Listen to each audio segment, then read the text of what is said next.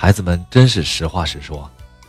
宫傲仗着地盘熟不怯场，大大方方地仰靠在沙发上。谁叫他是孩子呢？不随便就不是孩子了。蒋小涵不客气地批评了孩子们当中风行的嫉妒心理。节目播出以后，两人为此吃了苦头。蒋小涵上学成了难题，宫傲的几个演艺合同都被毁了约。两个孩子的母亲都给我打电话，质问社会为什么承受力如此脆弱。我听得出他们言外之意，对我有些抱怨。一期节目耽误了两个孩子的前程，我不知道该怎么办。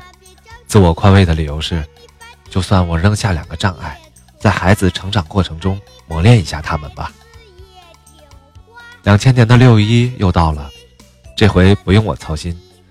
青少中心力邀我们加盟全天的直播节目，这回策划由海啸、虎迪提担当。说来两位都具备资格。因为他们每个都有一个宝贝女儿。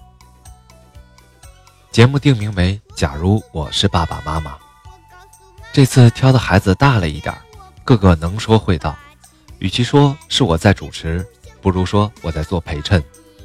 一个来自浙江的十一岁的孩子舞蹈，着实让来宾大为惊讶。他拍在座位上，仅用了几分钟就赋诗一首。在演播室。我坐在台上，看着大家的笑，听着大家的一切，只有主持人讲着这传播在空气中的故事。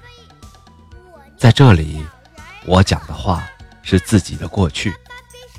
在拿着话筒说时，我在想着未来。如果不是亲眼所见，你很难想象，这是一个十一岁孩子的即兴之作。我说了很多夸奖的话，表达我的惊喜。舞蹈记在了心上，回家后寄了一本诗集给我，作者是他自己，书名为《喜欢长大的世界》。晚上躺在床上，我翻着诗集，被有趣的诗句感动。小鸟爱大树的强壮，大树爱小鸟的自由。从上游到下游。桥是最近最快的语言，拐杖是老人的一只脚，它撑起老人的年龄。和孩子打交道时，我提心吊胆，他们的聪慧总是自然流露，常使人猝不及防。大人们小心翼翼地修饰着自己，稍不注意就会在孩子的法眼前露怯。我亲眼目睹一位专家被孩子们的问题问得东倒西歪，诸如“地球有多重啊？眼睛那么小，为什么看的东西那么大呀？猫和狗谁不喜欢羊？”等等问题。在二十一世纪，没有文化的父亲将是世界上最苦的行当。一九八六年的夏天，全国盲童的代表来到北京，参加全国第一届盲童夏令营。报道时，主办单位点名：“广播电台的来了没有？”在我回答的同时，一个男孩顺着声音摸了过来，看上去八九岁，一口天津话。盲童杨雪媛说：“我想去你们电台吹笛子。”我说：“为什么？”他没回答，又回问了我一个问题：“是不是在电视台收音机声音最大？”我们笑了。